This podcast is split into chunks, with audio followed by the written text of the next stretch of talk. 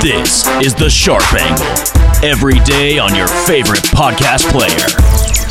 What's going on? Welcome into the Sharp Angle podcast. How we doing on a Sunday? Hope you guys had a good weekend and are ready for some NFL games today. So as we do on the weekends, we're going to get in, get you guys the picks, and get out. Now, usually on the NFL Sundays, we give our likes and then maybe go over a couple games where we're leaning. So we'll do that today, but I'll start off by giving you guys my best games of the day.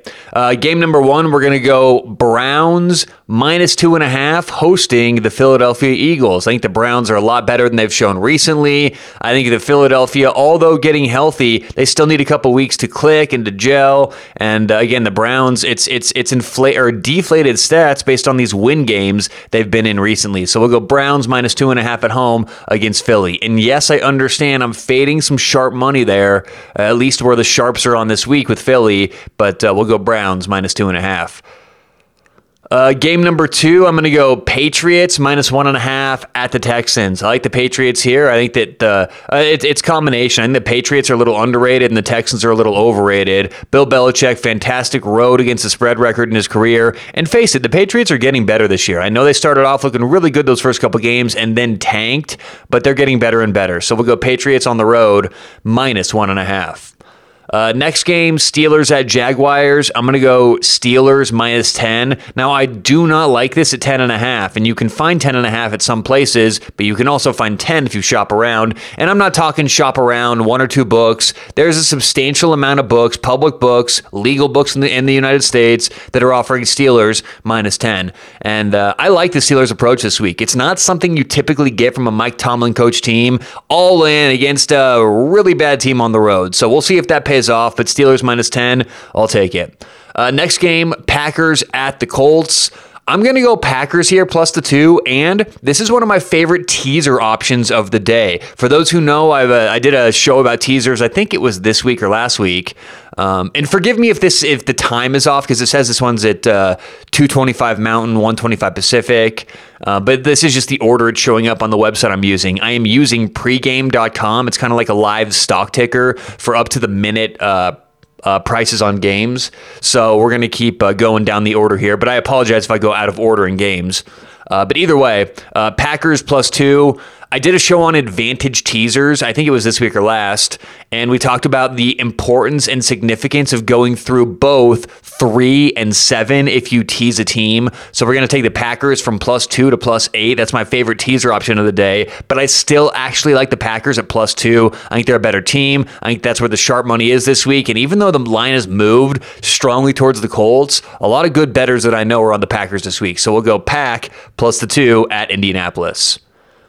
Let's see here, going down the list. Next game, Chiefs at Raiders. We're going to go Chiefs -7. Andy Reid off a bye, very good in his career. There's a bit of a revenge factor here, too. The Raiders beat the Chiefs a couple weeks ago. It's time for the Chiefs to do what they do on the road against the AFC West and win big. So 85% of the cash, 88% of the tickets. Everybody's on the Chiefs, seemingly, even though the line went from 7 to 8, back down to 7. We'll take the Kansas City Chiefs at the Las Vegas Raiders. Sorry if I said Oakland. Chiefs -7 over the Raiders. And last game here, I'm going on the big favorites today. I am. I know it can be a trap sometimes, and I usually don't like doing that, but the Chargers -10 at home against the Jets, I like that game. And honestly, the reason we haven't bet the Chargers yet this year, this will be my first Chargers game I'm betting, at least on this show, is because I don't trust Anthony Lynn, because he always gives up those leads. And look, the Chargers are actually a good team. If you look at things like extra points added, which takes into account all of the game except for when you're expected to win by 90% or you're not expected to win by 10%. And so the Chargers are very good. They're in between the 20s. They move the ball very well. Yards per play basis, they're a very good team. It's just they don't know how to hold a lead, right? It's like it's like in the Seinfeld. You know how to take the reservation. You just don't know how to hold the reservation. But the Chargers, I like them in this game because the Jets aren't a team who's going to come back like pretty much every other team in the NFL. So they don't have the firepower. I frankly don't even know if they have the motivation. Chargers -10 at home is my other play, my last play. And then we can go over a couple games I like, or I lean, because those games I just gave, I do like, but these next couple games I would lean towards. And if you guys are looking to bet it, you can see what side I'm on for these games.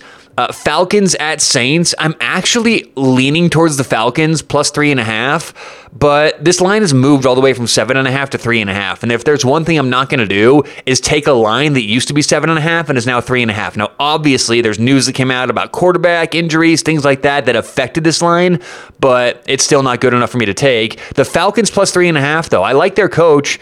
Raheem Morrison. I always want to go Raheem Morris, the old coach, but I know that's not his name.